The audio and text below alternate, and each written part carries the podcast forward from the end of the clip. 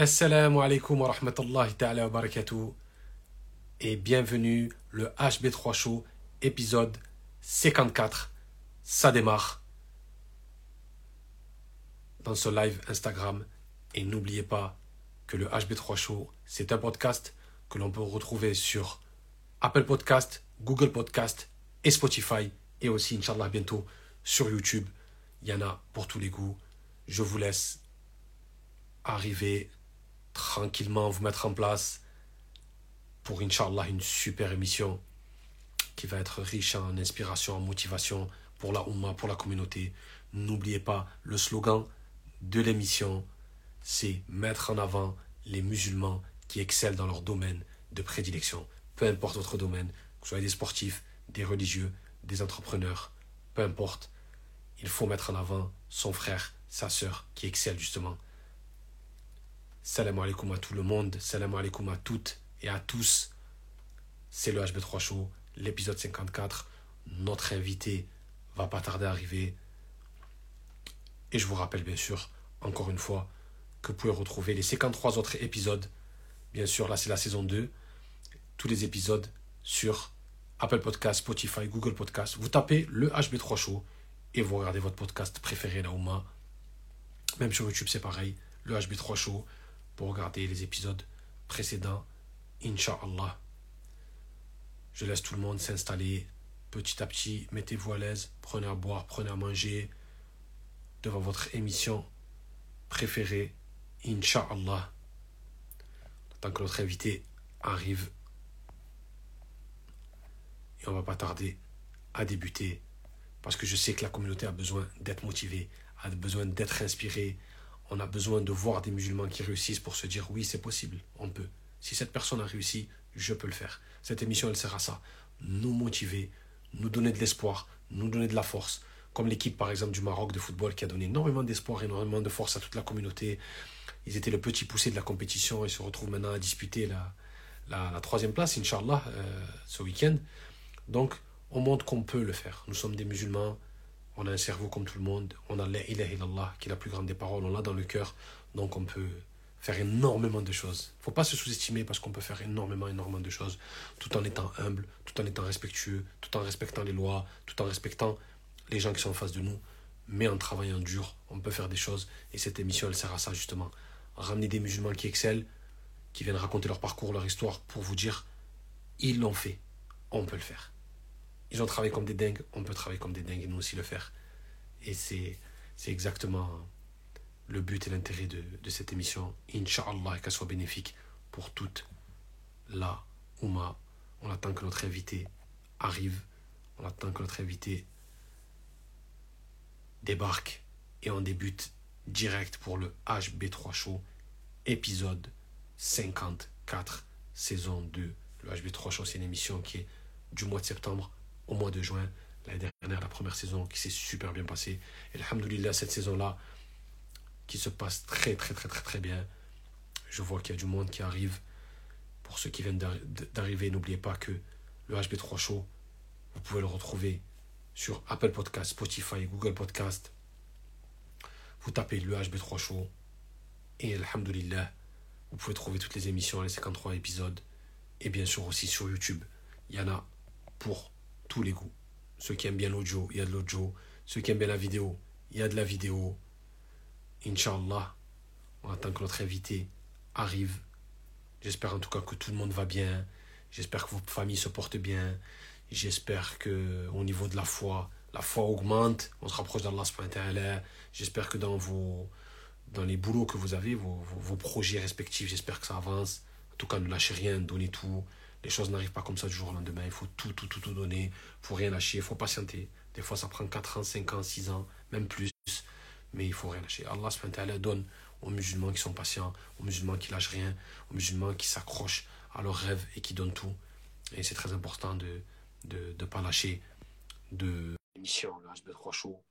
C'est votre émission. C'est l'émission de la Oumma. Mettre en avant les musulmans qui excellent dans leur domaine de prédilection, Inch'Allah.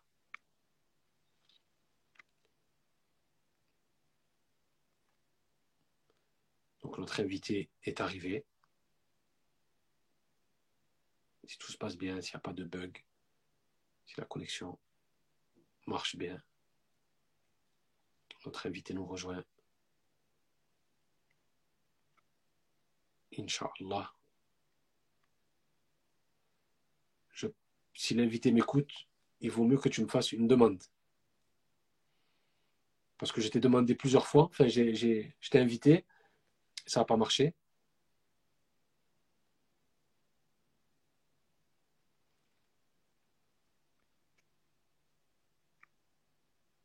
Voilà. Donc il faut me faire une, une petite demande de monter dans le live et que j'accepte.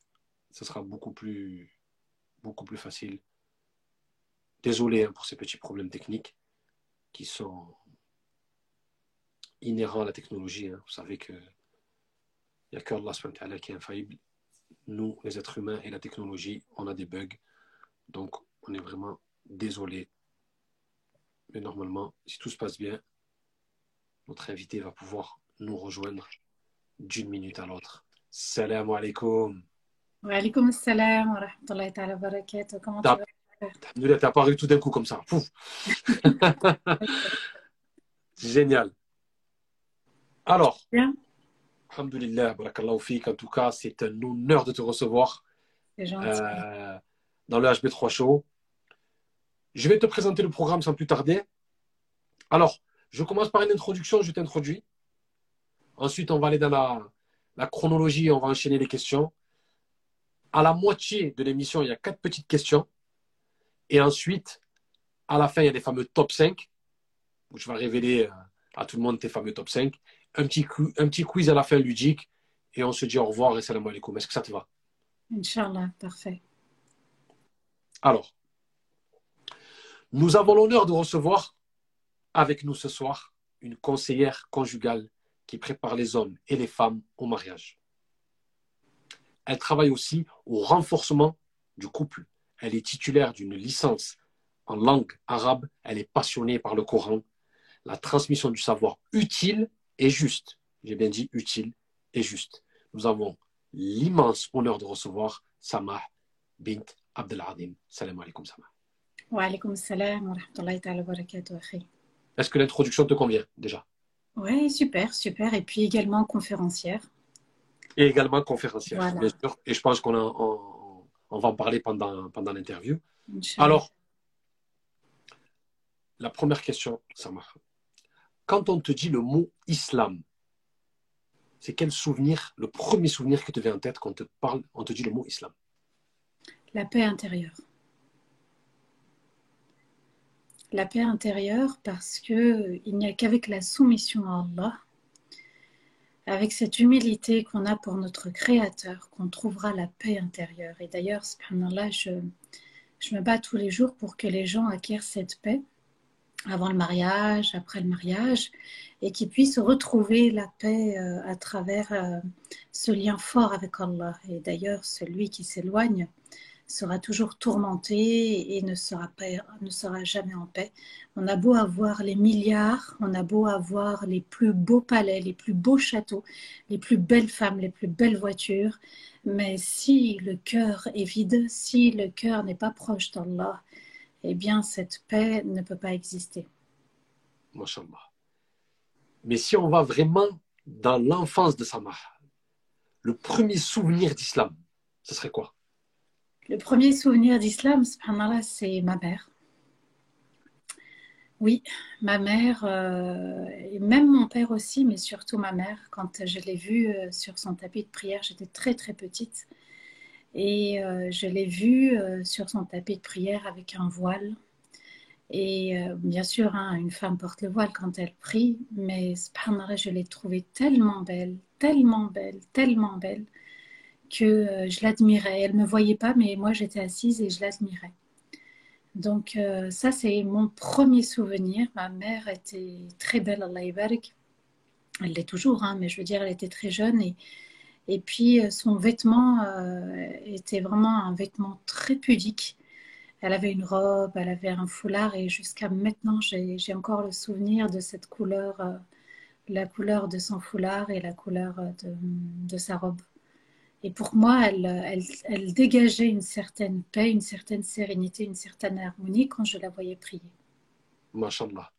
Les souvenirs avec les mamans, ils sont tout le temps, tout le temps magnifiques, ils sont tout le temps, tout le temps beaux et on aime, on aime ces souvenirs-là au HB3 Show. Rapidement, bien sûr, brièvement, euh, tu es né où? On veut savoir les débuts de ta vie. Samar, tu es né où? À Lyon. Tu viens de Lyon? Oui, oui, Lyon 3e, Lyon. D'accord. Donc, d'origine? Tunisienne. Tunisienne. Donc, les papas, papa, maman arrivés de Tunisie, c'est ça? Oui, ouais, les, les deux. arrivés de Tunisie, ils ont fondé leur famille ici en France, c'est ça? Exactement. J'ai mon père qui est venu à l'âge de 16 ans ici en France et puis euh, par la suite, eh ben, il est parti euh, en Tunisie. Il a eu un coup de foudre pour ma mère, machallah, qui faisait du vélo dans la rue. Il a eu, oui, oui, ça a été un regard et euh, il est tombé amoureux d'elle et machallah, ils ont vécu plus de 40 ans de mariage ensemble. Waouh, magnifique. Il est décédé aujourd'hui, c'est pour ça que je dis plus de 40 ans. D'accord. Allah yarahmou. Amin. Dans le plus haut degré du paradis, Inch'Allah, à ton père. Amin. Moi, ce qui m'intéresse là, c'est Samar, petite là. Comment elle est Samar, petite? C'est une, une enfant comment? C'était une enfant euh, pleine de vie, Mhm. qui aimait parler, qui aimait discuter, qui aimait échanger avec tout le monde, euh, qui aimait la scolarité, qui aimait bavarder aussi. J'ai eu euh, la mention bavardage. Aïe. Ouais, j'étais une bonne vivante, machallah. J'aimais l'école. Et puis, sa mère petite, c'est aussi celle qui a étudié en Tunisie, de l'âge de 11 ans à 13 ans. Et euh, machallah, la deuxième année, je suis arrivée à la troisième de l'école. J'aimais énormément la langue arabe. Je suis partie de quasi rien. Je déchiffrais le mot, mais pas la phrase. Et je suis arrivée là-bas et je maîtrisais euh, très bien la grammaire, la conjugaison. Et puis, euh, j'étais passionnée de la langue arabe. Mais qui est-ce qui a décidé de t'envoyer là-bas? C'est ton père, il a décidé à 11 ans, il faut que tu ailles là-bas? Oui, il voulait que je Pourquoi? renforce. euh, ben, en fait, chez nous, les Tunisiens, ça se faisait assez couramment à l'époque. Et euh, il avait décidé qu'on, qu'on- moi et ma sœur, qu'on, qu'on puisse renforcer cette langue. Il aimait beaucoup aussi cette langue. Et puis, pour moi, ça a été euh, une force. Ouais, c'est, ça m'aide dans tout ce que je fais, machallah. Deux années en Ouais. Tunisie. Ouais, avec le niveau que j'ai aujourd'hui. Mashallah. Voilà, alhamdulillah. Je le remercie bien. J'ai pas, pas compris à l'époque, hein, euh, parce que j'allais rentrer en sixième. Donc, euh, moi, pour moi, c'était ça y est, je grandissais, le collège. euh, Eh oui, eh oui, oui. je me suis retrouvée en Tunisie et, et du coup, euh, ben, avec les années plus tard, j'ai compris, subhanallah, que c'était vraiment le choix d'Allah et pas celui de mes parents. Subhanallah. Est-ce que les parents prenaient cette décision parce que l'adolescence, c'est un, âge charnière, donc on a peur que Non, la pas fille dérape? Rien Non, pas du tout, pas du tout. Rien très protecteur, donc euh, voilà, il était assez ferme, il était protecteur, il était doux, il était bienveillant, mais très protecteur, et du coup, euh, c'était vraiment pour la langue arabe, sinon on n'aurait pas fait ce choix-là. D'accord. Mm. Et euh, on va dire, avant les 11 ans, avant que tu, que tu partes en Tunisie, tu excellais dans quel domaine au niveau de l'école? C'était c'était dans quel domaine où tu étais le plus doué? Euh, les deux, français, maths. Français et maths. Ouais, ouais, ouais, ouais. J'arrivais à 8 sur 10. À l'époque, c'était les petits livrets, c'était des notes sur 10. Et puis, c'était les deux. D'accord. Voilà. Donc ensuite, rendez-vous en Tunisie pendant deux ans. Et euh, là, tu as parlé que c'était quelque chose de bénéfique, bien sûr, pour les études, apprendre une nouvelle langue. Mais t'acclimater à la Tunisie, comment ça a été à l'âge de 11 ans alors que tu as grandi en France? Ça a été dur? Alors, dans les débuts, oui. Dans les débuts, euh, ben, on était jeunes, donc on pouvait s'adapter assez facilement. Mais dans les débuts, ben, ben, moi, je ne parlais pas forcément euh, le dialecte comme euh, les autres. Mais je me suis vite habituée. Alhamdoulilah, on avait une cousine aussi euh, de notre âge. Et c'est aussi un cadeau d'Allah, puisque ça nous a permis, en fait, de, de, de s'habituer plus facilement parce qu'elle était rassurante, elle nous rassurait, elle nous faisait comprendre aussi ce qui se disait.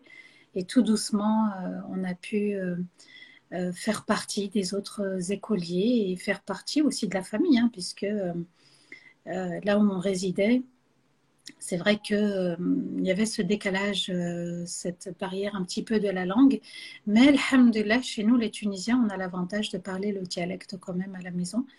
Et du coup, on n'était pas déphasé complètement. C'était juste une question de, de, de, de, de semaines, en fait, pour s'habituer. D'accord. Donc il n'y a pas eu euh, ce fameux choc de culture? Pas du tout? Non, euh, en fait, euh, non, non, pas du tout, pas du tout. Alhamdulillah. Puis moi, j'ai cette facilité de m'adapter, donc c'est pas un souci, c'était pas un souci pour moi. Et là où on résidait, en fait, il fallait pas parler un mot français.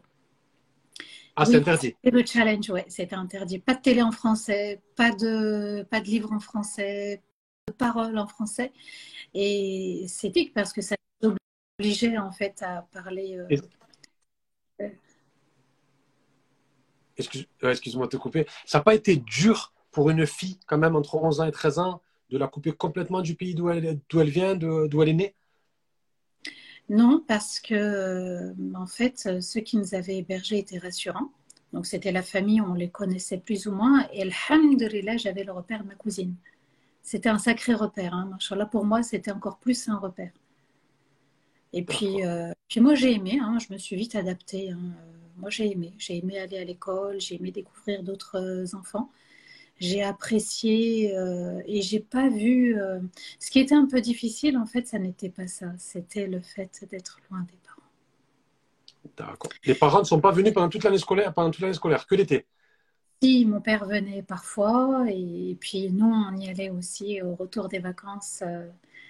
on, on, en profitait donc. Euh, lui, parfois, venait, mon père, c'était plus simple pour lui. Et puis, euh, parfois, on, montait en France. Euh, voilà, c'était le retour qui était parfois un peu difficile. Et je sais que je pleurais beaucoup dans les bras de mon père. C'est normal. Donc, mais, c'est pas, mais en gros, comme, comme tu en parles, c'est pas quelque chose que tu as subi? Non, en fait, c'était juste, c'était juste l'entrée au collège j'avais fondé un espoir de... parce que le collège pour moi c'était un monde nouveau, c'était euh, ce qu'on pouvait voir à la télé et, j'étais trop contente de grandir. Mais bien sûr, c'est tout à fait normal.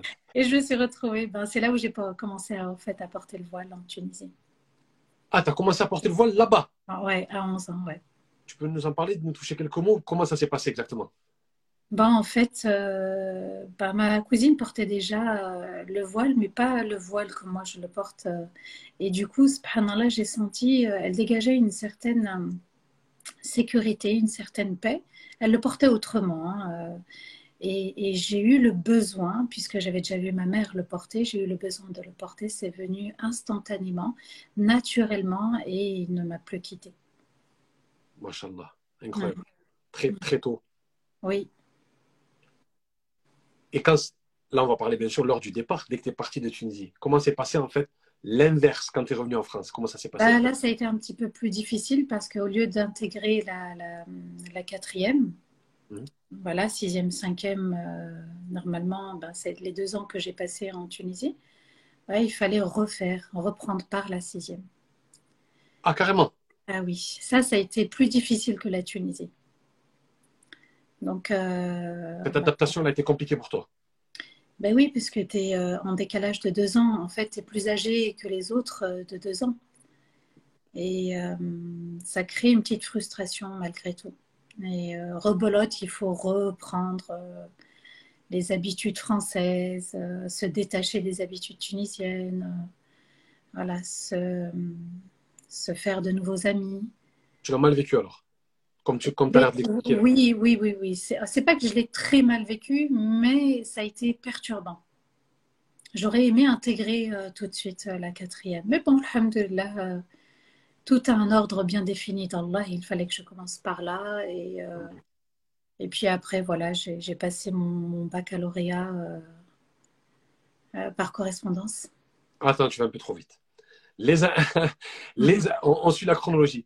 Les années collège, donc voilà, tu es reparti de la sixième. Comment sont passées les quatre années là, de collège, de sixième à troisième? Elles se sont bien passées pour toi? Oui, ça va, ça va. Plus ou moins. J'aurais aimé rester en Tunisie pour ça. Voilà. Donc la France, non. À cette période-là, non. Oui, en fait, euh, à chaque fois qu'il fallait, par exemple, euh, là en Tunisie, quitter l'école euh, primaire pour rentrer au collège, ben, je quittais en fait la Tunisie comme au départ. Je quittais le collège, enfin, j'ai jamais mis les pieds au collège français.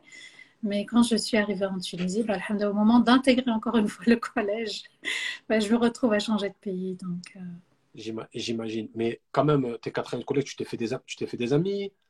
Quand même Ou tu étais la fille toute seule, isolée dans son coin? Non, ça va, ça va. Et puis, euh, non, non, ça va, alhamdoulilah, ça s'est plutôt bien passé, euh, que ce soit des Français, des, des Maghrébins, ça s'est plutôt bien passé.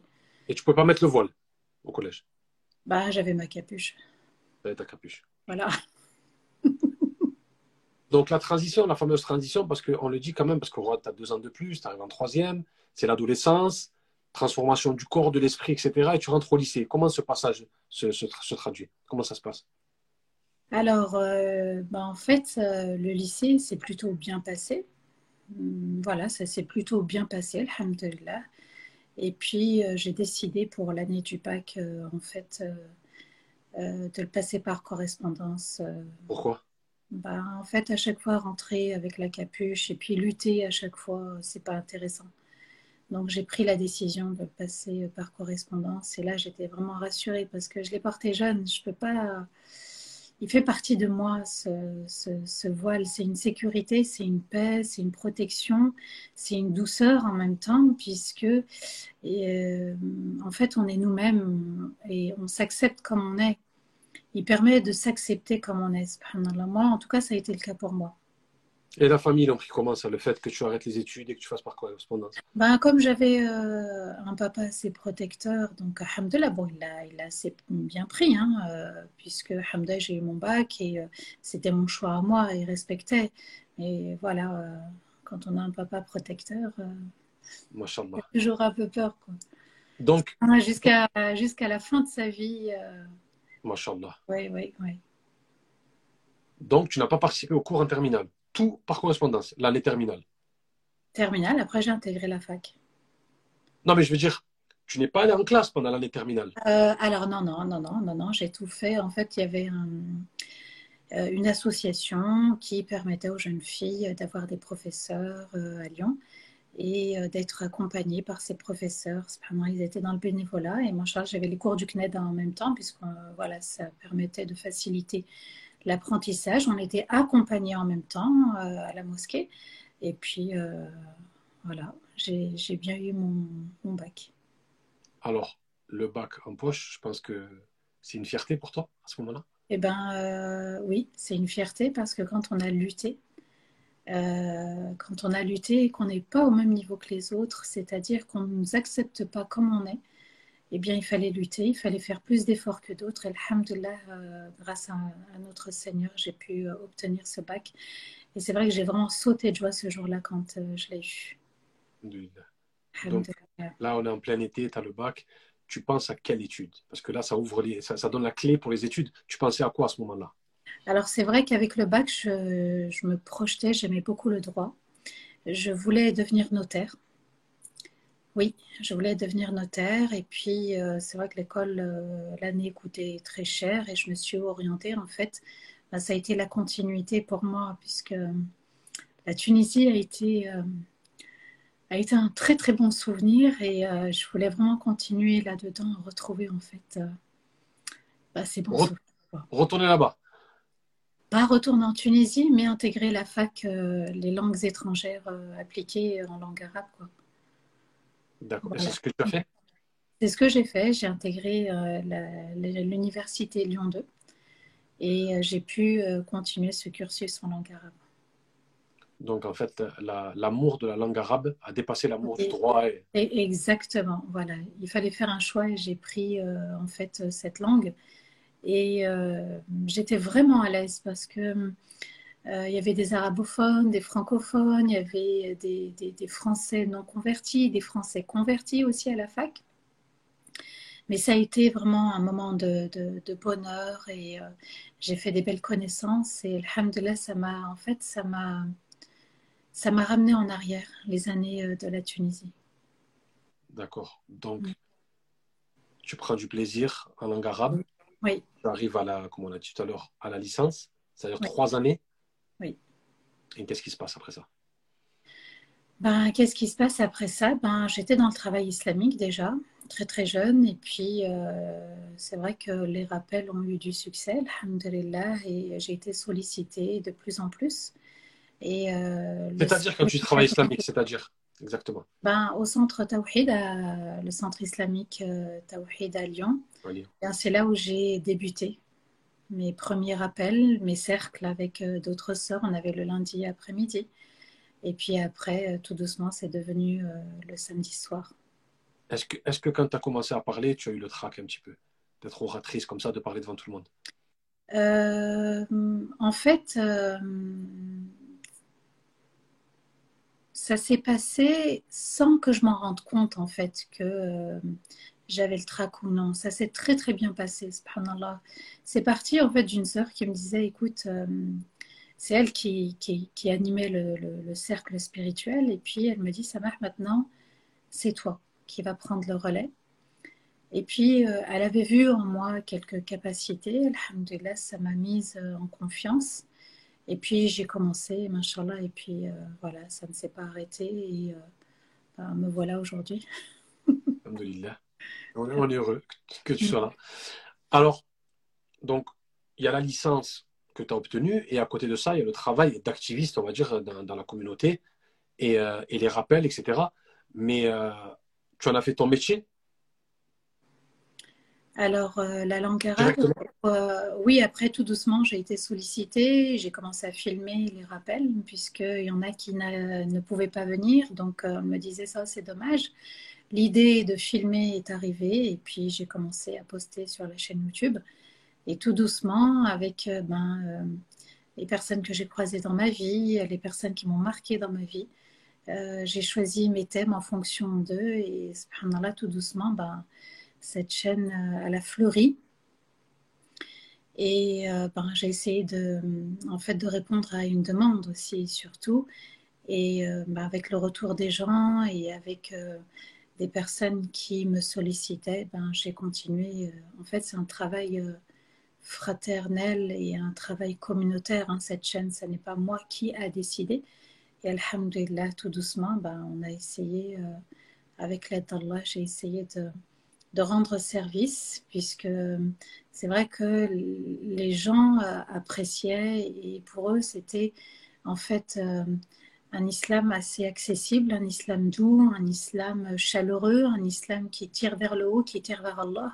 C'est un islam en fait euh, où il n'y a pas de préjugés et les gens sont vraiment en confiance. Et j'ai eu beaucoup de témoignages dans ce sens. Ouais, j'ai eu beaucoup de témoignages, alhamdulillah, et puis ben voilà. Alors le thème, le thème, c'est vraiment la question qui me vient. Le thème matrimonial, est-ce qu'il est arrivé directement dans tes rappels ou petit à petit c'est devenu ton domaine de prédilection ou d'entrée c'était ton thème vraiment que tu abordé le plus souvent? Ben, une fois que j'ai eu ma licence en langue arabe, euh, c'est vrai que ben, le, métier de notaire me plaisait parce que c'était la famille, le thème de la famille. Je voulais vraiment rester dans le thème de la famille. Ah. Parce qu'en fait, pour moi, la base, c'était le couple de mes parents. Et Machallah, il a été euh, un très, très, très beau modèle pour moi. Et euh, pour moi, c'était le couple euh, aimant, bienveillant. C'était mon père qui s'exprimait en, parlant de ma mère. Il, a, il était vraiment en admiration d'elle. Et du coup, j'étais tellement en admiration de deux que j'en ai fait en fait mon métier. C'est eux, machallah, qui m'ont euh, indirectement propulsé vers euh, ce métier. Et puis, alhamdulillah, c'était quelque chose qui me tenait à cœur, la famille. Et la base d'une famille, c'est le couple. Et quand le couple est solide, eh bien, on fait une famille avec des enfants heureux. Et quand le couple n'est pas solide, on peut faire des enfants malheureux. Donc en fait, tu as grandi dans un foyer où il y a l'amour et tu as voulu répandre cet amour à, tout le monde. C'était ça ton. ton, joindre l'utile à l'agréable, l'utile avec les rappels, l'agréable avec le modèle de mes parents. Exactement. Donc tu as commencé très tôt. Dès que tu as commencé à faire des rappels, tu as commencé à parler de la vie euh, de couple. Eh ben, en fait, j'ai commencé à préparer euh, ma formation à Lyon. J'ai enseigné pendant sept ans sur toute l'année. J'ai fondé l'école du mariage. Euh, oui, j'ai eu des étudiants hommes, femmes, et qui se sont mariés, qui ont eu des enfants aujourd'hui. Euh, et euh, pas qu'un, pas que deux, hein, ils ont eu des enfants. Et ensuite est venue la demande à travers la France, en dehors de la France, et j'ai fait un condensé de cette formation entre l'école du mariage et j'ai fondé une nouvelle fois une nouvelle formation qui s'appelle Entre deux cœurs. C'est une formation sur deux week-ends. on traite l'avant-mariage et l'après-mariage, bien sûr, à travers les textes, à travers le Coran ou Sunna. Et ça permet, subhanallah, aux hommes et aux femmes euh, de savoir où mettre les pieds et quel est l'objectif du mariage également. Ça rassure. Euh, J'ai eu pas mal de personnes pessimistes qui avaient un mauvais regard sur le mariage, mashallah, et qui, la grâce à Allah, ont pu euh, vraiment faire un virage à 360 degrés euh, à travers ce séminaire qui se déroule à Paris essentiellement, à Bruxelles aussi, et Inch'Allah prochainement à Lyon bientôt. Mashallah, c'est tout un programme. Oui. En tout cas, pour les personnes qui nous regardent, et vous êtes nombreux, vous savez vous pouvez aller sur l'Instagram de Samah et vous retrouvez toutes ces informations, bien sûr, très facilement dans sa bio pour les personnes qui voudraient se marier et pour les personnes qui seraient intéressées par euh, le renforcement du couple aussi. Inch'Allah. Oui, alors bien sûr, ce séminaire, excuse-moi mon frère, Je. Euh, ce séminaire, il s'adresse à la fois aux personnes célibataires, mais aussi aux personnes mariées, bien sûr. divorcées. Donc, en fait, euh, les personnes célibataires, ils découvrent réellement le mariage. Ça fait tomber les fausses croyances sur euh, le mariage. Et puis, même les couples hein, viennent euh, en même temps que les célibataires parce que ça leur permet d'avoir une nouvelle vision, un nouvel objectif, un nouvel élan, une nouvelle énergie pour pouvoir en fait renforcer et se remettre en question, revoir les erreurs, même avant le mariage. Ah oui, avant le mariage, j'ai fait telle et telle erreur. J'avais par exemple une épouse qui est venue avec son époux. Elle m'a dit, ça c'est pas j'étais vraiment dans la peur avant le mariage. Et euh, ça permet de rectifier le tir, de se, de se recentrer sur l'essentiel et de pouvoir faire du mariage un acte d'adoration. Pas juste euh, quelque chose à la mode. Bien sûr. C'est vraiment un grand et bel acte d'adoration. Masha'Allah. D'aider les, musulmans et les musulmanes de la sorte. Qu'Allah te récompense. Oui, oui. Je vais me faire, je me faire l'avocat du diable. Hein. Je fais mon travail de mhm. journaliste. Hein. Je, tout le monde y a droit. Moi, je vais trop chaud. Est-ce que tu n'as pas entendu des gens te dire pour pouvoir aider des couples, il faut être ou sexologue ou psychologue pour travailler sur le, mental de l'être humain. Il faut avoir tout ce background et tout ce bagage. Sinon, tu ne peux pas accompagner des gens dans le couple. Est-ce que tu as entendu ça souvent dans ton parcours? Alors, euh, en fait, euh, moi, euh, lorsque j'ai commencé le travail islamique, par la suite, j'ai eu Sheikh Youssouf Ibrahim. D'ailleurs, il me dit à chaque fois, tu dis bien aux personnes que tu es la fille adoptive de Sheikh Youssouf Ibrahim. Voilà, mashallah. Et, et, du coup, il, euh, il m'a dit, voilà, il m'a, en fait, il, m'a permis de faire la dawa. Et c'est vrai que euh, notre religion est assez riche et complète. Elle permet de vivre heureux à travers les textes, à travers le Coran, à travers le hadith, puisque c'est ma base dans mon séminaire. C'est ça peut-être la particularité avec des non-musulmans ou des musulmans. Il est assez riche en hadith, assez riche en versets. Et euh, je me base vraiment euh, sur euh, ces deux sources pour pouvoir accompagner les hommes et les femmes dans ce noble projet. Bien sûr, je suis conseillère conjugale, hein, j'ai mon diplôme, alhamdulillah. Voilà, c'est plus rassurant pour les gens, pour les personnes, et ça permet au fait aussi de me consulter pour ceux qui le souhaitent, de faire un bilan personnalisé euh, oui, un bilan personnalisé avant le mariage ou même après, surtout avant le mariage pour savoir pourquoi les personnes, en fait, elles attirent les mêmes personnes.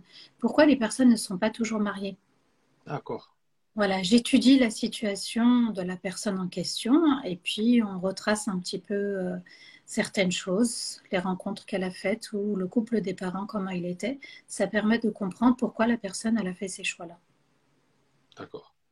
Voilà. Alors, il y a énormément de d'agences matrimoniales qui pullulent un petit peu sur le net. Pourquoi devrait-on choisir Samah et pas une autre agence? Alors, euh, pourquoi on devrait choisir Samah et sa formation? Tu veux dire et son séminaire et pas une agence matrimoniale, matrimoniale? Alors, euh, je pense que sûrement on est assez complémentaires. D'accord?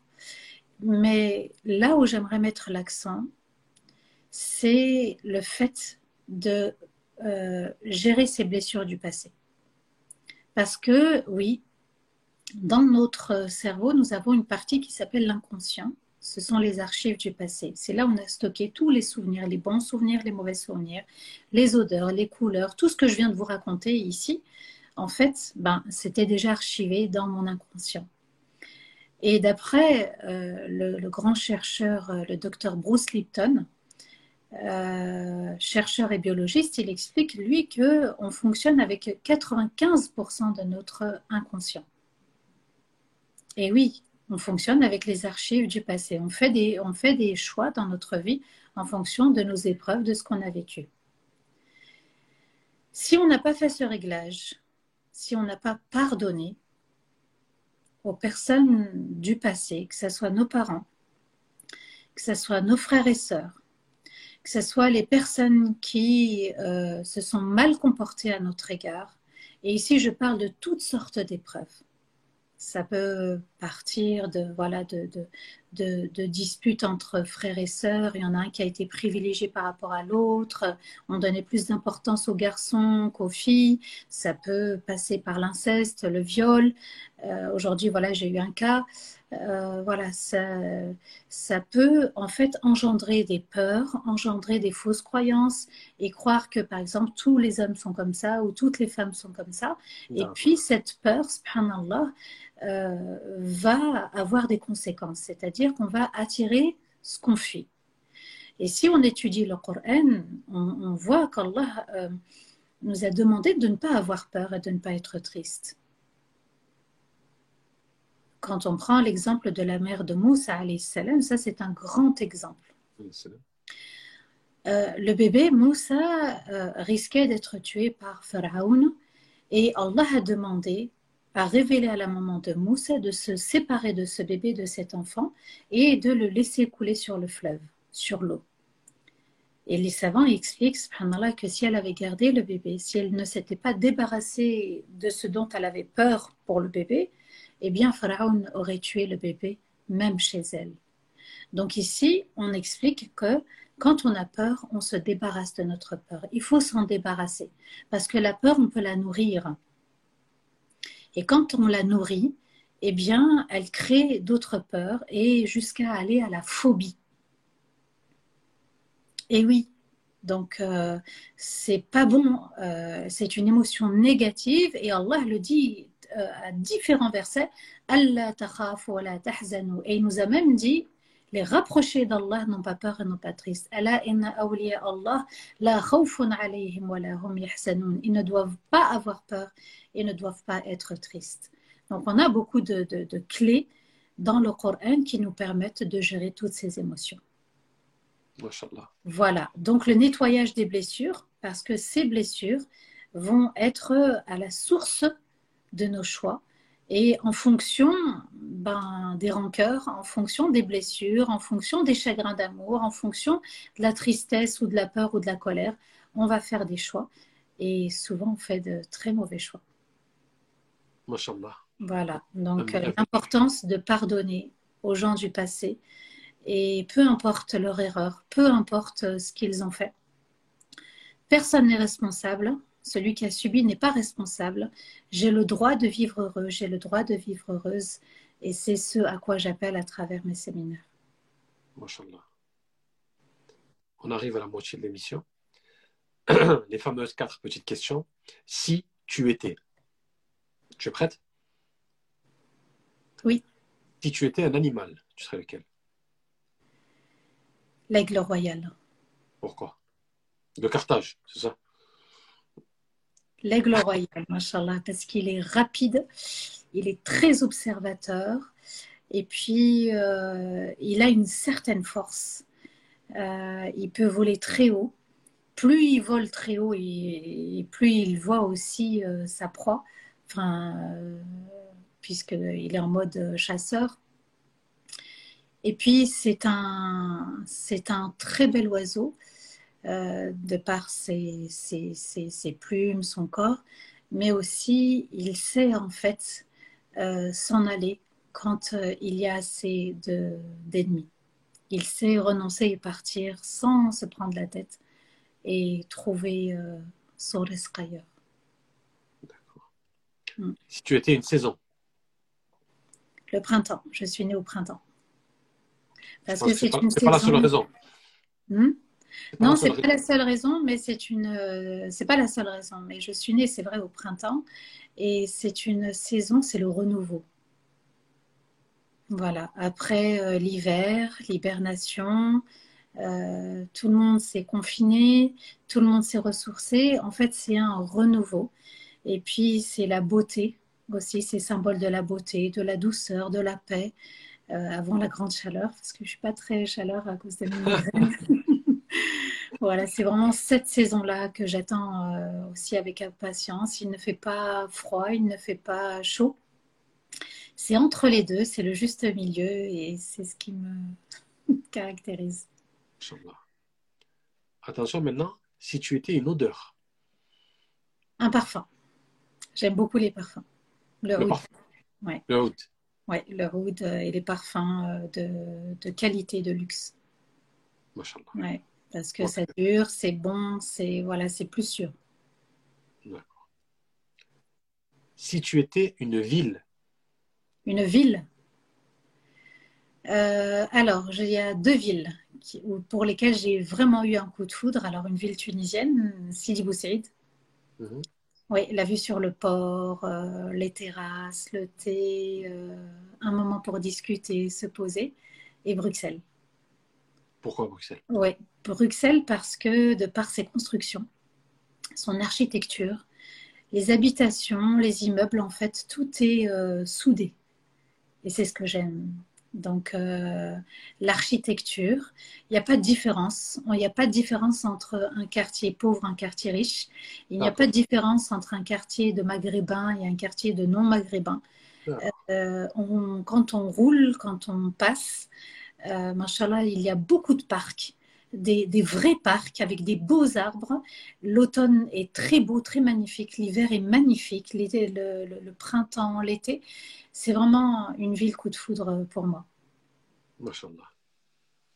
Voilà, c'était les questions si tu étais. On va revenir sur toi, ton parcours et ce que tu fais. il y a une question qui me brûle les lèvres et j'y pense, pense, souvent en fin de compte à cette question. Et je pense que vu que c'est ton domaine, tu vas pouvoir m'éclairer et nous éclairer, Inch'Allah on parle du phénomène du divorce. Énormément de divorces dans la communauté ces dix dernières années. On peut regarder les statistiques de notre communauté. en France, il n'y a pas les statistiques ethniques, donc ça n'existe pas.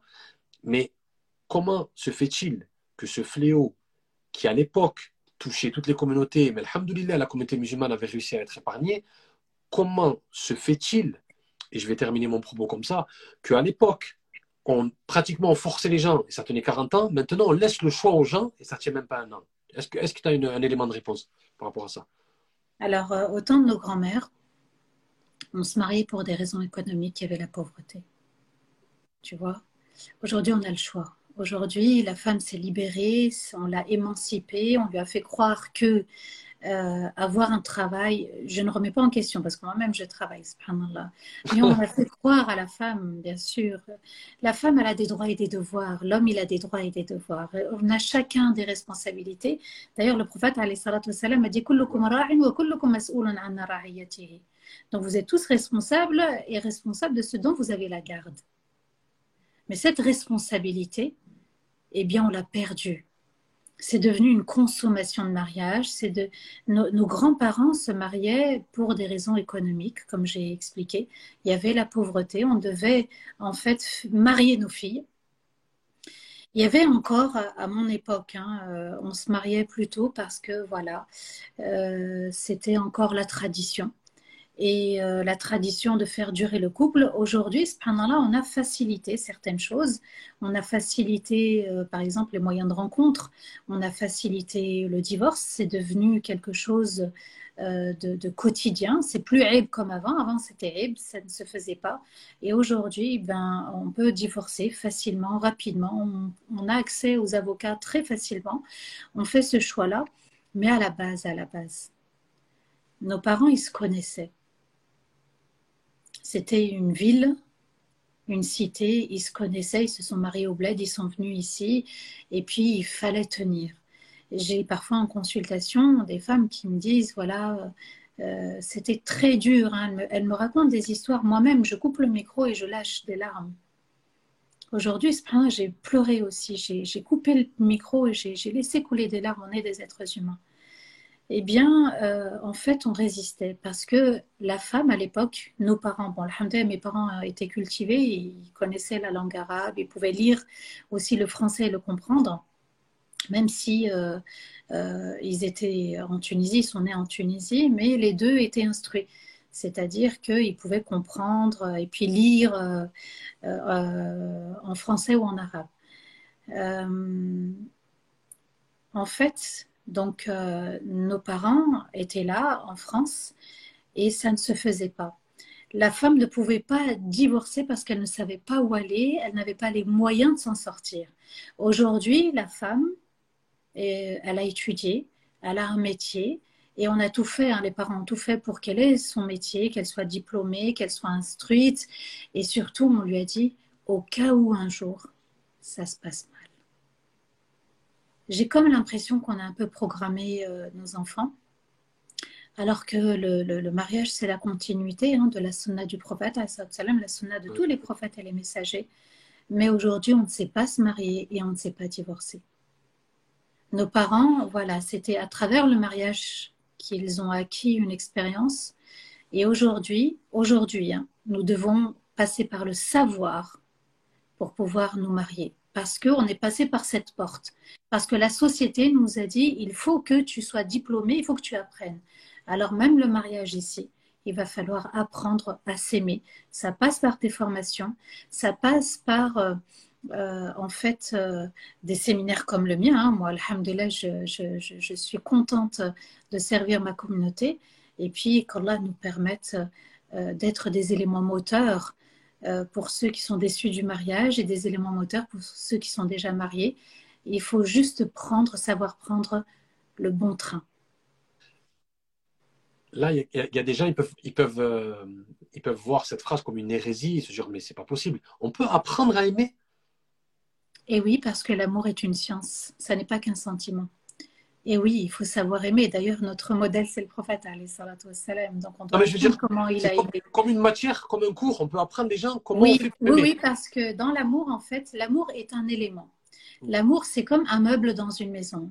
Nous, nous, on nous a expliqué à travers les films, les séries, à travers ben, les séries turques, les séries euh, d'une autre origine, à travers les films, à travers Titanic, à travers d'autres, à travers Netflix, on nous a fait comprendre en fait que l'amour c'était tout beau, tout rose, pas de défauts, que des qualités.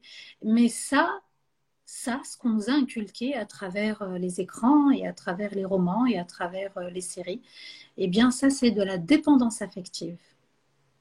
L'amour véritable, il commence uniquement après six mois, voire un an de mariage, parce qu'il y a l'effet des hormones.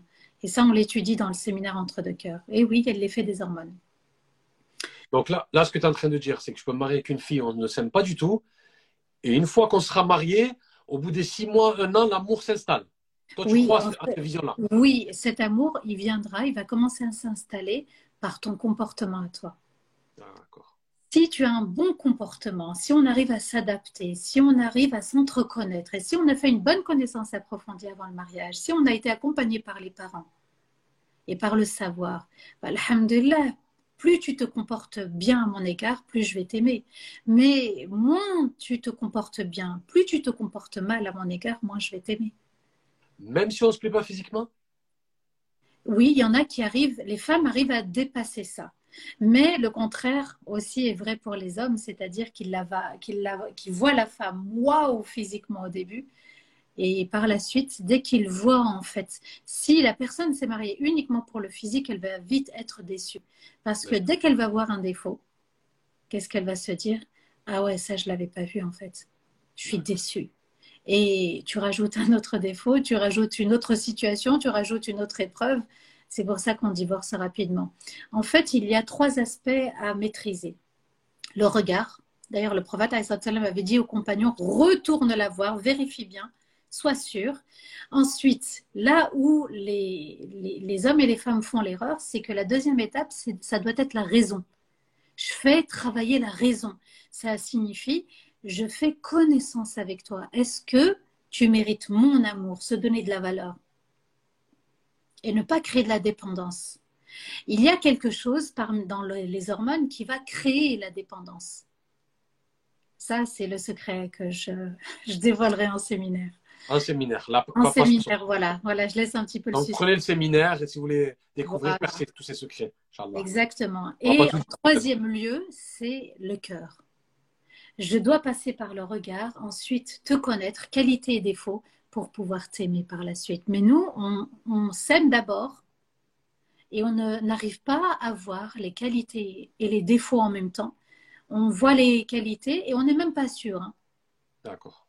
Et oui, et c'est pour ça que malgré le refus des parents, on est vraiment attaché à la personne, on est accroché et euh, on fait des erreurs. Même d'ailleurs, l'erreur qu'on fait, euh, et je l'entends beaucoup, c'est oui, euh, on, s'est fréquenté, on ne s'est pas fréquenté. C'est pas ce mot-là qu'il faut employer. C'est on fait connaissance.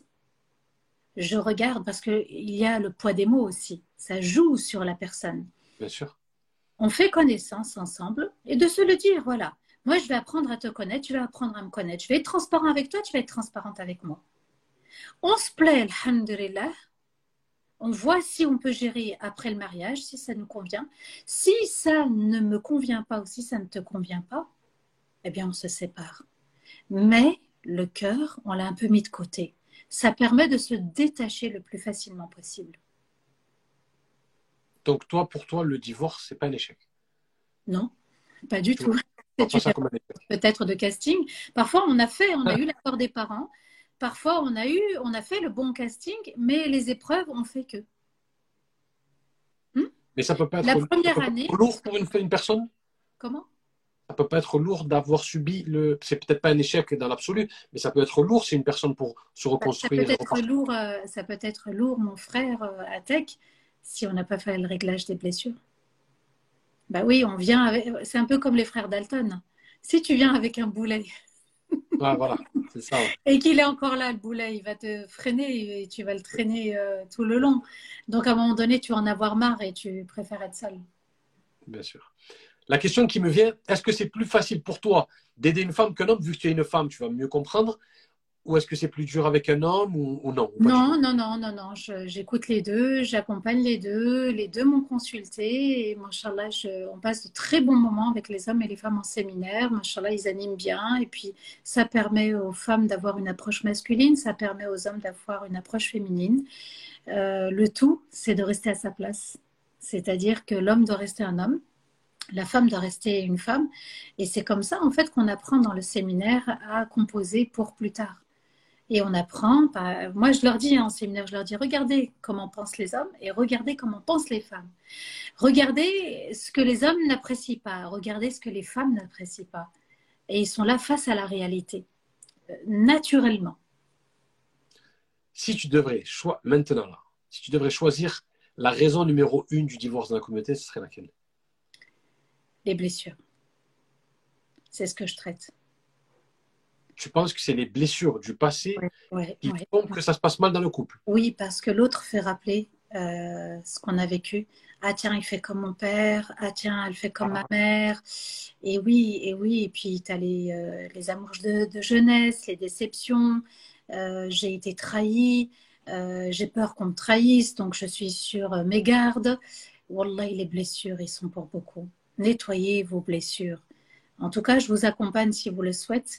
On fait un bilan personnalisé. Et euh, j'accompagne jusqu'au pardon. Ce n'est pas juste un bilan. Je vous accompagne jusqu'au pardon et je vous explique pourquoi il faut pardonner. D'ailleurs, Allah ne l'a pas euh, mis comme option, le pardon. Il l'a révélé comme euh, en fait un décret.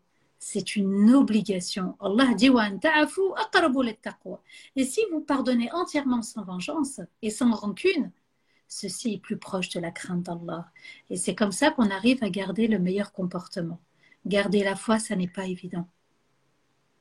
Donc, Là, ce qui est bien, c'est que tu as cassé les idées préconçues, parce que dans les idées préconçues des gens, le divorce, c'est ou les infidélités, ou bien l'argent, c'est ce qui casse les couples. Mais toi, tu parles, non, c'est les blessures, c'est ni l'infidélité, ni l'argent, le, facteur numéro un. L'infidélité, voilà, l'infidélité, il y a différentes raisons hein, quand on est infidèle, hein, il n'y en a pas qu'une. Il y a différentes raisons. Et puis, à nous de comprendre aussi que cette union, elle, euh, elle se fait avec un pacte auprès d'Allah. Et oui, Allah l'a appelé Al-Mithaq al-Ghalid. Al-Mithaq al-Ghalid, c'est-à-dire un pacte d'une très haute importance. Ça signifie je vais devoir obéir à Allah dans cette relation, ne pas dépasser les limites et tout péché commis à travers la langue, à travers le regard, à travers la main, ce qu'on va écrire, ce qu'on va. Toutes sortes de péchés, même si on violente, eh bien, cela a pour conséquence ben, des péchés, des grands péchés, je vais devoir rendre des comptes. Là où on n'a pas encore compris dans cette communauté, dans cette belle communauté, dommage hein, qu'on n'ait pas compris cet élément, c'est que en fait, quand quelqu'un se trompe, quand l'un des deux se trompe, commet une erreur, il faut tout de suite appeler à l'estirfar pour se purifier. Quand l'autre a pris un autre chemin, eh bien, on est là juste pour faire le rappel. Allah dit wa illa al Et le messager n'avait reçu l'ordre que de transmettre. Donc, je ne suis pas là pour juger l'autre. Et ça, c'est la grande erreur qu'on fait. Je suis là pour accompagner l'autre et lui dire, tu as une mission de vie sur terre, celle d'aimer Allah, d'adorer Allah, de rester sur le droit chemin pour garder ce cœur le plus pur possible. Et garder ce cœur le plus pur possible, c'est à travers des erreurs purifiées, c'est à travers nos bonnes actions, c'est à travers notre sincérité et de se dire, subhanallah, que eh ben, j'ai des comptes à rendre vis-à-vis d'Allah, pas vis-à-vis de toi. Je veux être heureux avec toi, je veux être heureuse avec toi. Et ce pacte nous dit, on sera encore plus heureux. Je nous aime et je vais tout faire pour nous rendre heureux tous les deux. Partir de cette intention. Mais si je pars dans l'intention, bah, je veux fuir mes parents, tout le monde se marie, donc je vais me marier. Si je pars dans l'intention, ben voilà, il y a l'âge, l'horloge biologique pour satisfaire des besoins intimes. Si je choisis une seule de ces, un seul de ces objectifs, je vais me perdre en chemin. Mais si je me dis, subhanallah, que c'est, c'est cette personne-là qui va m'aider à garder le cœur pur, je ne pourrai pas choisir n'importe qui. Elle devra mériter mon amour et je devrais mériter aussi son amour. Mashallah. Alors c'est bien ce, que, de, ce dont tu parles, mais il y a un grand fléau qui existe et j'aimerais savoir ce que tu en penses. Je ne marie pas ma fille à un Marocain parce qu'il n'est pas algérien, je ne marie pas ma fille à un Sénégalais. C'est un grand, grand, grand fléau qui est le racisme. Qu'est-ce que tu en penses sur ça? Est-ce que tu as déjà été confronté à, à ce type de problématique? Alors, certes, Allah nous dit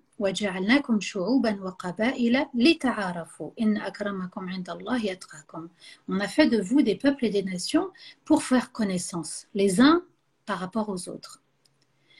Mais la seule différence, Allah nous a dit le plus noble parmi vous, c'est celui qui craint le plus Allah. Bien sûr dans les relations conjugales, là où je conseille, puisque on fait par exemple le travail des critères de compatibilité, on va étudier 20 critères de compatibilité, sur les 20, il va falloir en sélectionner 17, en valider 17.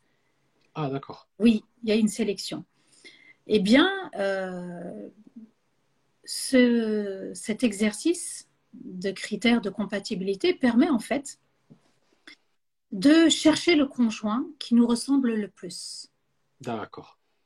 Plus on se ressemble, moins il y aura de conflits plus tard. Ah donc, excuse-moi de te couper. Toi, tu n'es pas du tout de l'école, les contraires s'attirent. Toi, tu es plus dans qui te ressemble, ça semble.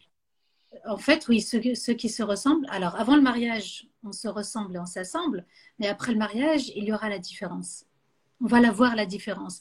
Là est le challenge des couples. Et c'est là ah, où ils ne réussissent pas. Excuse-moi de te couper. Tu veux dire, au début, il faut, il faut trouver les points communs, les points de convergence avant de créer le couple, c'est ça Et les différences, on verra après. Et après, plus tard, on va s'apercevoir qu'on est différent. Et là est le challenge. Les couples heureux, en fait, c'est là où ils s'assemblent, ils se ressemblent, ils s'adaptent. Les couples malheureux vont être dans la lutte pour le pouvoir. Je veux que tu sois comme ça, que tu fasses comme ça, que tu penses comme ça. Je comprends. Je viens, tu viens avec moi, mais moi je ne viens pas avec toi, par exemple. Tu viens chez mes parents, moi je viens pas chez tes parents. On, devient un petit peu euh, des tyrans. Tyrans dans le sens chacun tire de la corde de son côté. Ouais, tyran pas unis. voilà, normalement dans un couple, je comble tes besoins, je satisfais tes intérêts, tu combles mes besoins. C'est du donnant. On commence par donner. Pardonnez. Je te donne du respect pour que tu me donnes du respect. Je te donne du bon comportement pour que tu me donnes en retour du bon comportement. J'ai envie de rebondir sur ce que tu viens de dire. Est-ce que tu penses, parce que là j'essaie de déconstruire toutes les idées préconçues un petit peu de, que les gens ont sur le couple, est-ce que tu penses que aimer le couple, c'est plus donner que recevoir? C'est la règle.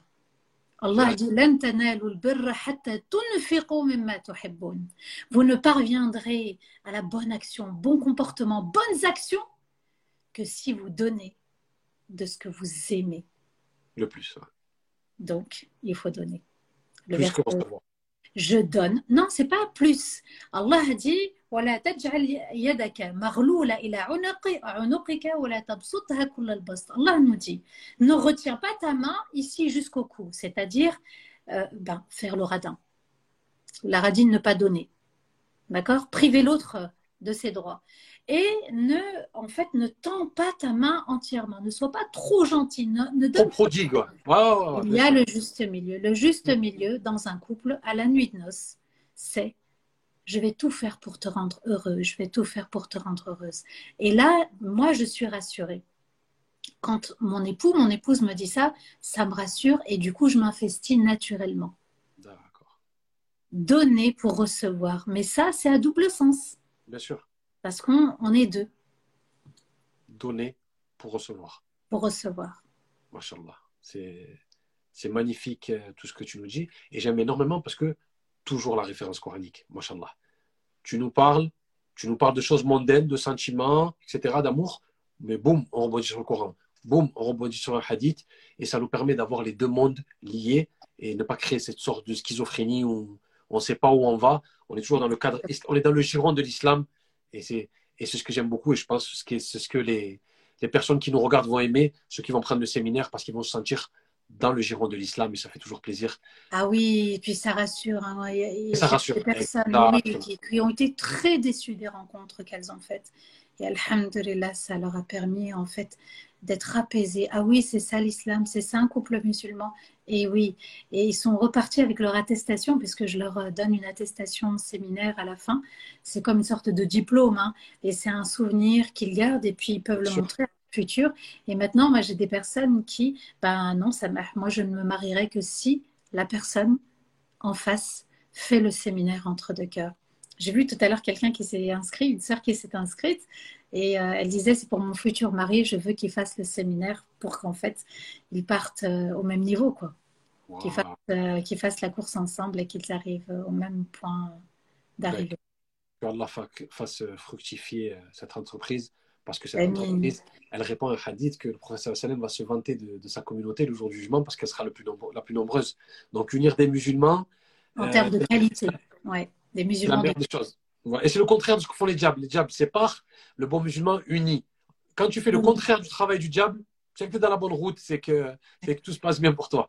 Donc, on va attaquer les, les fameux top 5 avec ma soeur. Je pourrais te parler pendant des heures. Je pourrais te poser des questions. Pendant des heures, on pourrait faire des lives chaque semaine. J'aurais toujours des questions. Oh, avec plaisir, rien. Je, pourrais te poser des questions sans m'arrêter. mais c'est pas le but. Il faut aller se coucher après, je pense.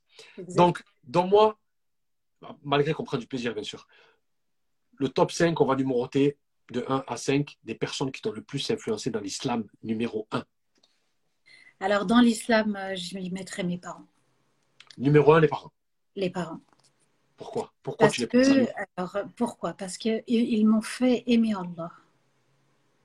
Ouais, et, et j'ai encore le souvenir de mes parents qui écoutaient Cheikh Abdelhamid Kishk. Et euh, ouais, ouais, c'est. J'ai encore ces souvenirs. Ils m'ont fait aimer la salat, ils m'ont fait aimer le hijab, ils m'ont fait aimer les autres. Mon père était juste, machallah, ma mère était très pudique.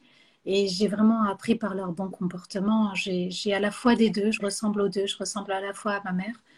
Et dans son comportement et même physiquement et je ressemble aussi à mon père Allah et euh, voilà chacun avait des qualités et j'ai fait un petit mix c'est moi c'est aujourd'hui c'est sa mère.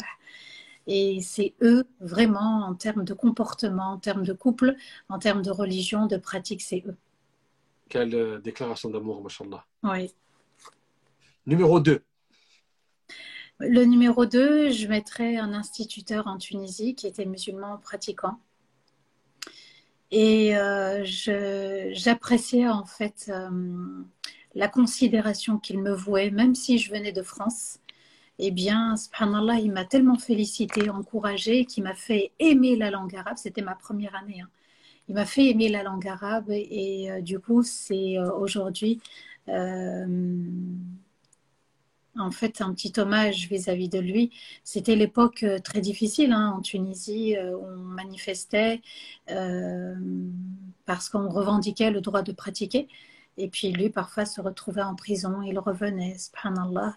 Et oui, et il revenait, il m'a marqué, hein, puisque je pense qu'en prison, c'est pas la belle vie. Et voilà, il me félicitait parce que parfois, j'étais la seule à trouver la réponse. Ah, on avait encore les ardoises et, euh, et te souviens de son nom vraiment mise en valeur. Tu te souviens de son nom? Euh, Oui, oui, oui, oui, je me rappelle encore. Euh, de tu, veux veux pas dire son nom?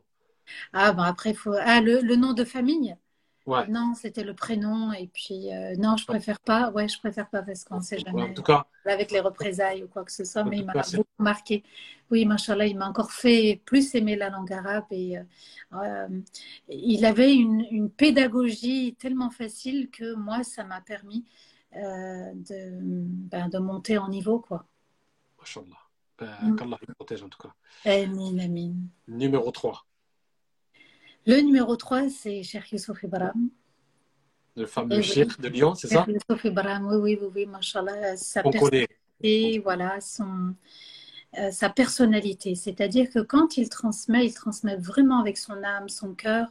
Et puis, euh, de m'avoir repéré sans que je le sache et de m'avoir fait confiance, euh, ben, en fait, on est là pour encourager les autres, on est là pour les accompagner. Et voyez, euh, enfin, tous et toutes, que quand on a des personnes motivantes, motivées et qui motivent les autres, subhanallah, eh bien, à mon tour, j'essaye de motiver la communauté, j'essaye de euh, l'accompagner du mieux que je peux, bien sûr, avec euh, ce qu'Allah a permis que je connaisse, que je sache et que je transmette. Donc, bien sûr, cher Youssouf Ibrahim, ça a été un élément moteur puisqu'il m'a fait confiance. Il m'a mise en valeur aussi et euh, alhamdulillah, ce sont des personnes que j'apprécie vraiment beaucoup. Et puis, euh, il me faisait rappeler aussi mon père. Tu es la fille adoptive du, du shir et qu'Allah le, Voilà, la fille aînée de mon père. voilà, exactement. Numéro 4.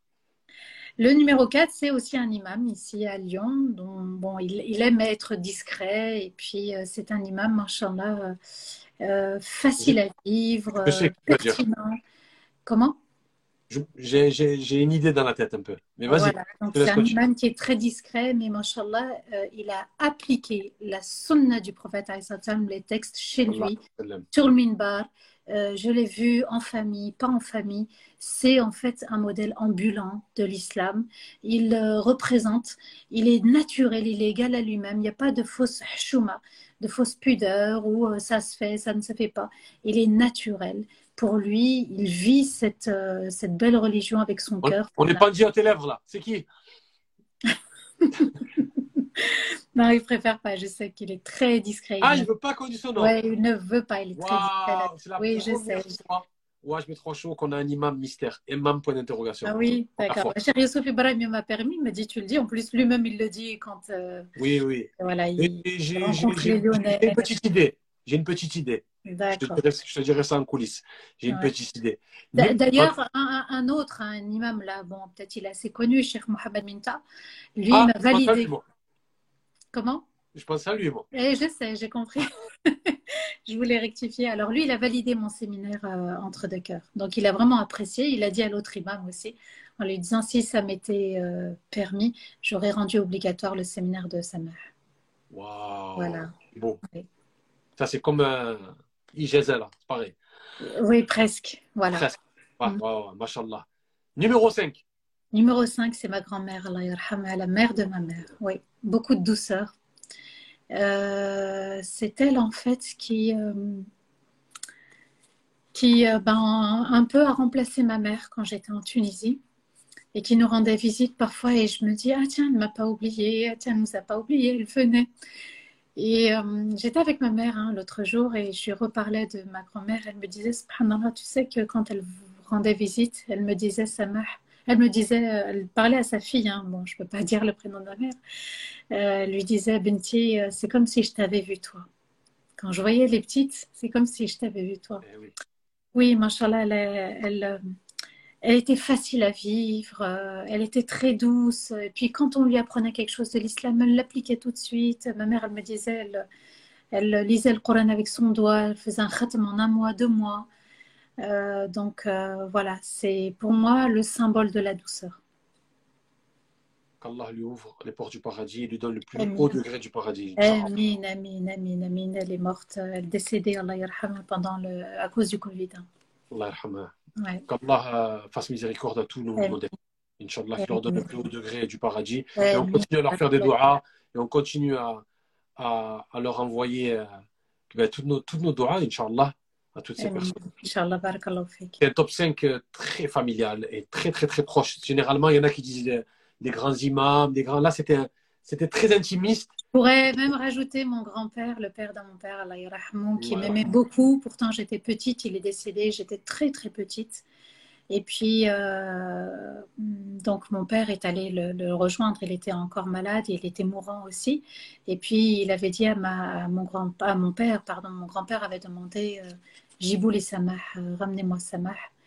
Et euh, ben voilà. Et puis, ma mère, elle me racontait, elle me disait Subhanallah, il a prié dans sa vie, l'équivalent de toute sa vie. Chaque prière, il la faisait cinq fois. Et en comptant, on s'est aperçu que c'est comme s'il avait prié de sa naissance jusqu'à sa mort.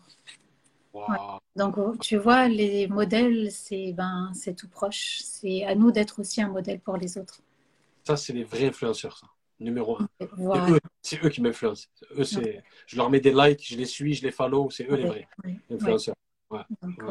Mon vrai influenceur. En tout cas, c'était un top 5, machallah. Bah, quand mes parents voilà, en parlaient, ça me, moi, ça même s'il n'était pas présent, il, est, ben, il, était décédé. Mon père avait 28 ans, hein, donc il était marié avec deux enfants.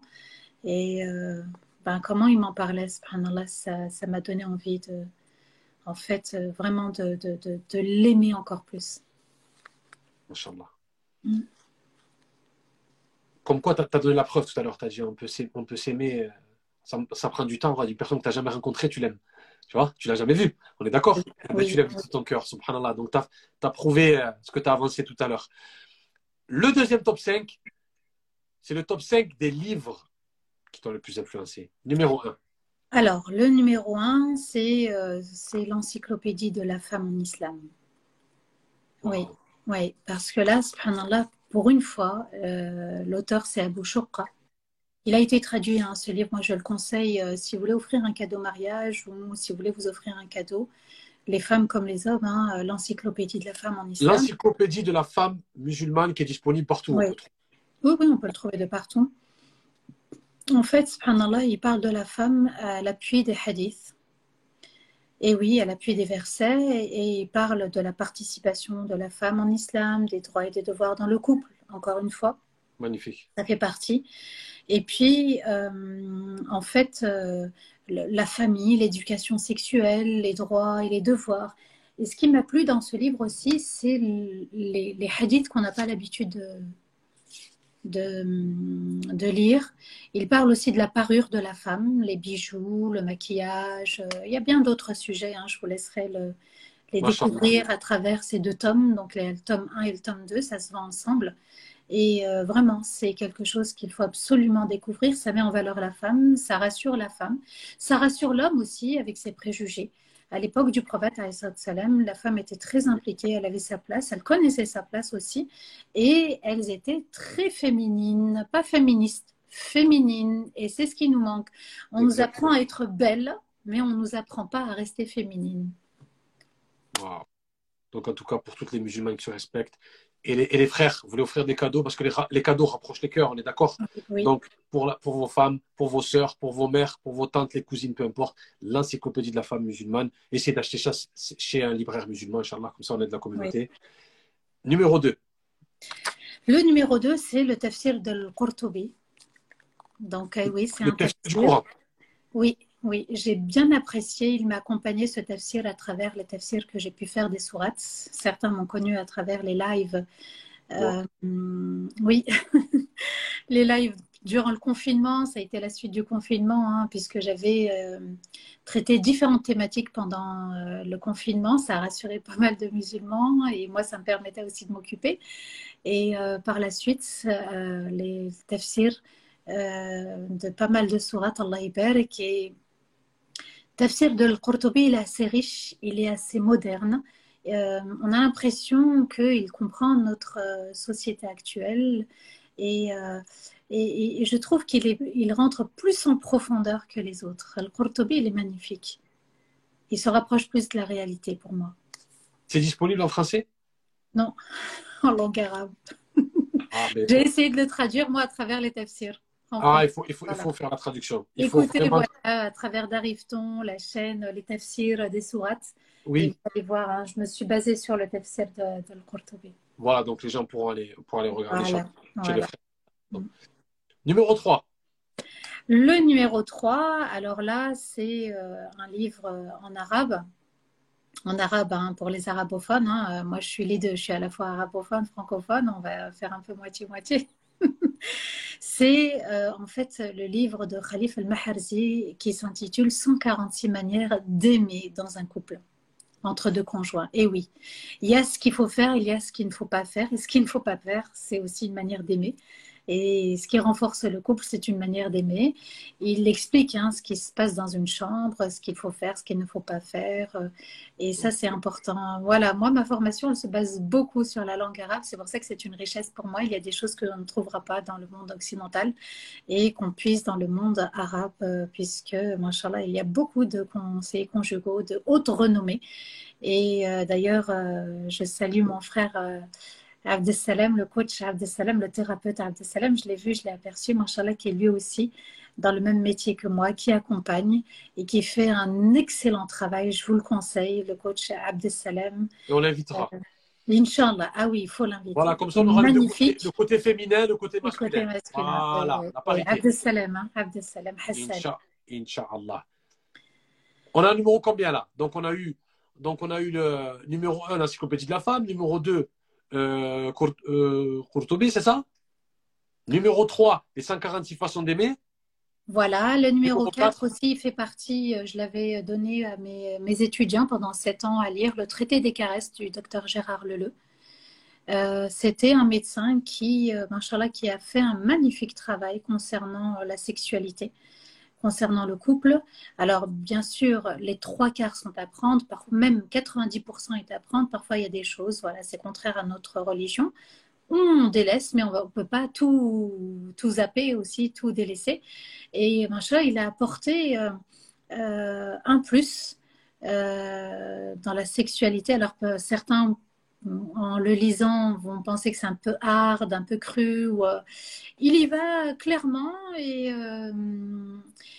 et, j'apprécie ça parce que c'est un livre qu'on lit euh, personnellement. Et le traité des caresses, je l'avais donné à mes étudiants. Ça leur permettait de connaître déjà sa propre zone érogène. D'accord. Et voilà. Et connaître la zone érogène de l'autre. Et ça, ça facilite la connaissance des zones géographiques sensibles de, de, de l'homme et de la femme. Et puis, tout se joue aussi dans le, caresse, euh, la caresse, pardon, les caresses, le toucher physique. S'il y a des capteurs qu'Allah a créés, lui aussi, il explique de manière scientifique. La din, comme on dit. Voilà, la din. Oui, oui, il faut, faut savoir. Surtout la din dans un couple. Oui, oui, ça. Voilà, la din dans un couple. Je, m'entends. Et, je me rappelle d'une étudiante qui était mariée et qui venait euh, à ma formation et qui me disait, Prince Sameh, il m'a permis ce livre de renforcer ma relation intime avec mon mari. Elle, elle prenait le livre et elle lisait des passages avec son époux. Alors lui, au début, c'était Aib Chouma, mais euh, elle lui a dit, Samah nous l'a donné à lire, donc elle a commencé à le lire avec lui. Elle m'a dit, Samah, ça a renforcé euh, notre intimité. et ben, en fait, si on comprend que la relation intime est un acte d'adoration, Sûr. et que c'est un, un plein de hasanat, on va vouloir exceller. C'est comme la salade. Pourquoi on excelle dans la salade Pourquoi on veut exceller dans le hajj? Pourquoi on veut exceller dans le saum? Alors que la relation intime, c'est quelque chose de magnifique. C'est le rendez-vous de deux âmes, de deux corps. Et puis, ça permet en fait de se laisser aller, de se rapprocher, de se renforcer, de s'apprécier, de s'accepter, de kiffer ce moment. Et je, me permets, je me permets de rebondir parce que j'ai, je ne sais pas si tu sais, j'ai un podcast qui s'appelle Al-Ghazali Podcast. Et euh, Sheikh Al-Ghazali dit la jouissance qui s'apparente le plus à la jouissance du paradis, c'est l'acte halal entre un homme et une femme. C'est un moment paradisiaque. Personne, aucun acte que vous allez faire sur terre peut se rapprocher de, de, de, de l'acte de, de, la jouissance paradisiaque, dit-il. Oui, oui, oui. C'est, en fait, l'amour entre un homme et une femme, entre un mm. conjoint et une conjointe, entre un époux et une épouse, c'est l'amour le plus fort, en fait. Et oui. Allez, mariez-vous les musulmans. Ah oui, oui, oui, oui. Le séminaire, en tout cas, alhamdoulilah, je fais en sorte de donner envie, même par rapport aux relations intimes. On y traite aussi euh, une partie qui s'appelle euh, Bien vivre sa sexualité. Et puis, euh, le dernier livre, c'est le licite et l'illicite. Là, je l'ai laissé pour la fin parce que ça a été un cadeau et oui, ça a été un cadeau de mon père. Ça a été le premier livre que mon père m'a offert. Le licite et l'illicite de Cheikh Al-Qarda. Oui, quand je l'ai lu, c'est là où j'ai trouvé, en fait, la, dans la beauté de ce livre, il y a la référence des versets, il y a la référence des hadiths, il y a le point de vue de ce cher qui a su faciliter euh, l'islam. Et rien que pour ça, on l'a combattu, on l'a diabolisé même. Bien sûr. Il a facilité l'islam il a permis aux gens de vivre une religion facile, euh, une religion noble, une religion qui nous rapproche d'Allah et qui nous donne envie euh, d'aimer notre Seigneur. Et ça, c'est vraiment euh, un livre qui m'a marqué. Ça a été le quand mon père me l'a offert, Allah c'était en fait voilà, Benti, tu aimes la religion, tu es pratiquante et je t'accepte comme tu es, je t'offre ce livre pour t'accompagner dans. Euh, j'étais jeune, hein, pour t'accompagner dans ton amour pour Allah. Mashallah, super, super. Tu es dans ton que dans l'islam ou dans les livres. En plus, tu as bien respecté par le prophète sallam, ni les hadiths, ni le Coran. Tu as bien respecté l'énoncé. Maintenant, on va faire le fameux quiz 15. J'imagine que tu sais pas c'est quoi le quiz 15. Non. C'est le fameux jeu, le fameux jeu du HB3 Show. À la fin, il y a toujours le quiz 15. Je vais t'expliquer l'énoncé. Je te donne deux solutions, deux faut aller rapidement. Deux propositions. D'accord. Lorsque tu réponds, tu choisis. Si tu n'arrives pas à choisir, tu dis joker, mais tu n'as que deux jokers. C'est-à-dire qu'après avoir cramé les deux jokers, tu seras obligé de faire un choix. Il y a des questions légères, il y a des questions moins. Et sur certaines, je m'arrêterai et je te dirai pourquoi tu les as choisies. D'accord? Tu es prête? Oui. Loyauté ou respect? Respect. Pourquoi? Bah, Quand on respecte, on est loyal. C'est la loi d'Allah, le respect. Magnifique. Manger ou dormir? Euh, Je préfère dormir. Je préfère le repos. dormir. Oui, oui. Ah, c'est la nuit. En fait, il ne faut pas poser cette question à cette heure-ci. Non, non, non, dormir. Je préfère dormir. Je préfère dormir. Alors là, lire le Coran ou écouter le Coran? Ah. Euh, eh oui, eh oui. Ben, T'as Joker, tu peux dire Joker. Alors, Joker. Voilà. Il t'en reste plus que un. Alors, euh, ah, j'allais expliquer. Je t'en prie. D'accord. Euh, en fait, dans la lecture et dans l'écoute, entre les deux, il y a la méditation. Chose qu'on oublie. Méditer le Coran, c'est rentrer en profondeur, c'est comprendre le sens du verset. Là où Allah alors, on n'a pas vraiment toute la science hein, euh, du Coran, seul Allah connaît entièrement cette science, mais voilà, méditer, pour mieux apprendre, mieux intégrer et mettre en application parce que le Coran, c'est en fait la mise en pratique. On a demandé à Aïcha comment était le prophète, elle dit C'était un Coran qui marchait. En fait, il appliquait les versets. Aujourd'hui, on a du mal. On va apprendre, on va lire, mais on ne médite pas. Médine ou la Mecque? Eh Oui, Médine ou la Mecque? Médine. Médine, pourquoi? Médine, pourquoi? Parce que euh, l'islam était plus libre. Et oui, l'islam était plus libre, ça a renforcé la communauté. Et puis, ils sont revenus en force. Et oui, à un moment donné, il faut savoir quitter euh, là où ça ne va pas pour se renforcer. Et euh, Allah les a accompagnés. Euh, là où, quand on dit Médine, on dit Hijra, c'est le moment où le, où le prophète dit à Abu Bakr La tahzan inna Allah ma'ana. Eh bien, aujourd'hui, c'est ce qu'on doit appliquer. Ne sois pas triste, Allah est avec nous. Ville ou campagne? Ville. Thé ou café? Dans mon cas, c'est le café. Ouais. Pour moi, avec mes migraines, ouais, c'est le café. café. Avec les migraines, le café, ouais. Lire ou écrire? Écrire. Écrire. Bah oui, quand on écrit, c'est parce qu'on a lu aussi. Oui. Et ça permet de faire lire. Bien sûr, exactement. Après, on fait lire ce qu'on a écrit. C'est vrai. Apprendre ou comprendre? Comprendre. Donner recevoir. Donner. Parler ou écouter. Hmm.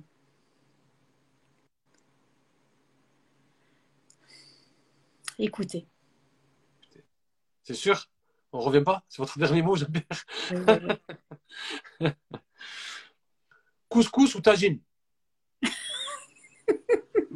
Ah ouais, ben, Couscous tunisien et tagine tunisien ou? Ouais, par exemple. Ouais. D'accord.